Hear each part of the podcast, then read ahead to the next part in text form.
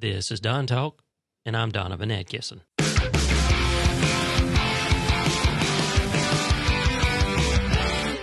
2020, AB 3121 created a nine person task force to study California's complicity in slavery.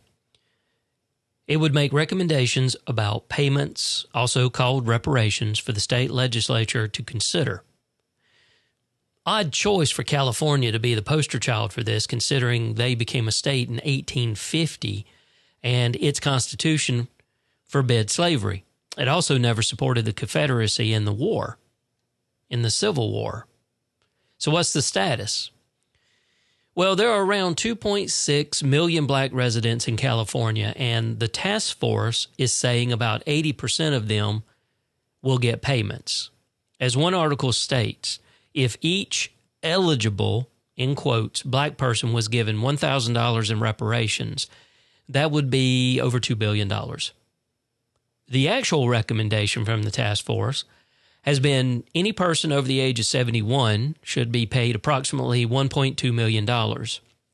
That would be, to, to clarify, that's, that's like over the, their lifespan. And I think, I think we'll get to that clarification further down into this. The state budget for California is $300 billion and numbers being tossed around would put the total payments at around $200 billion. The state government would have to approve whatever amounts, if any, would be paid. And here's what the task force is recommended broken down.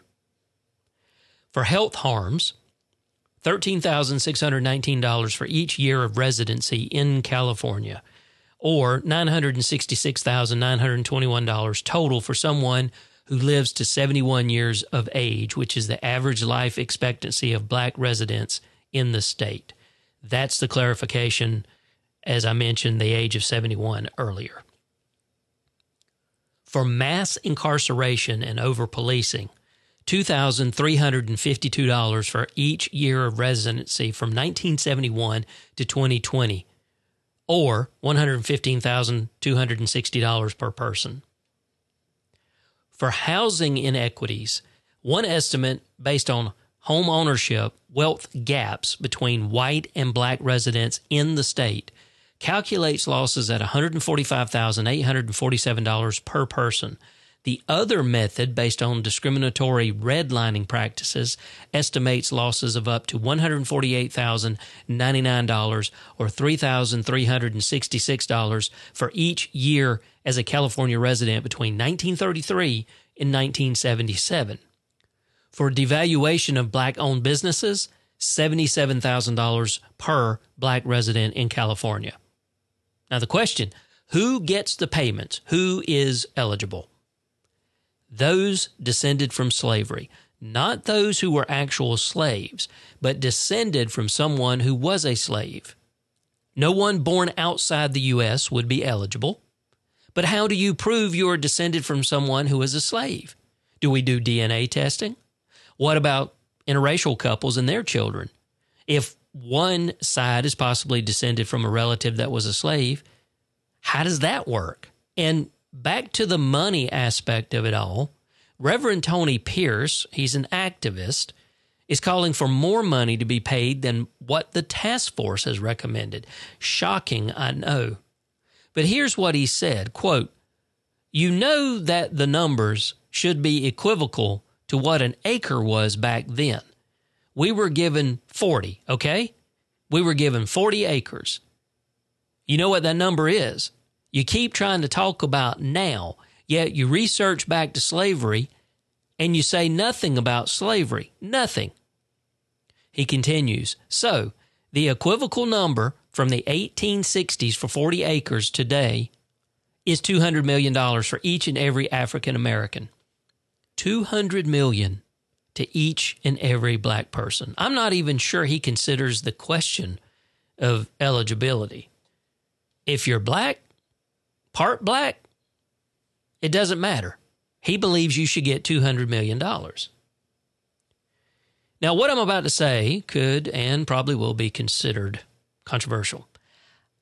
I don't support reparations at all. Does the history, especially the founding and early years of the United States, have a black stain on it? Most definitely.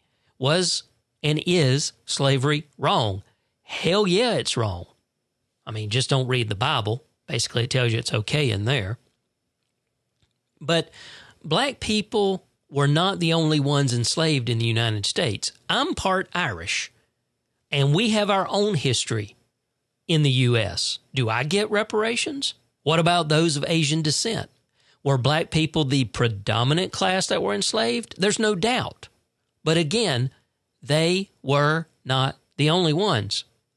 Reparations just don't make sense, nor can the country afford what's being asked. Just look at California.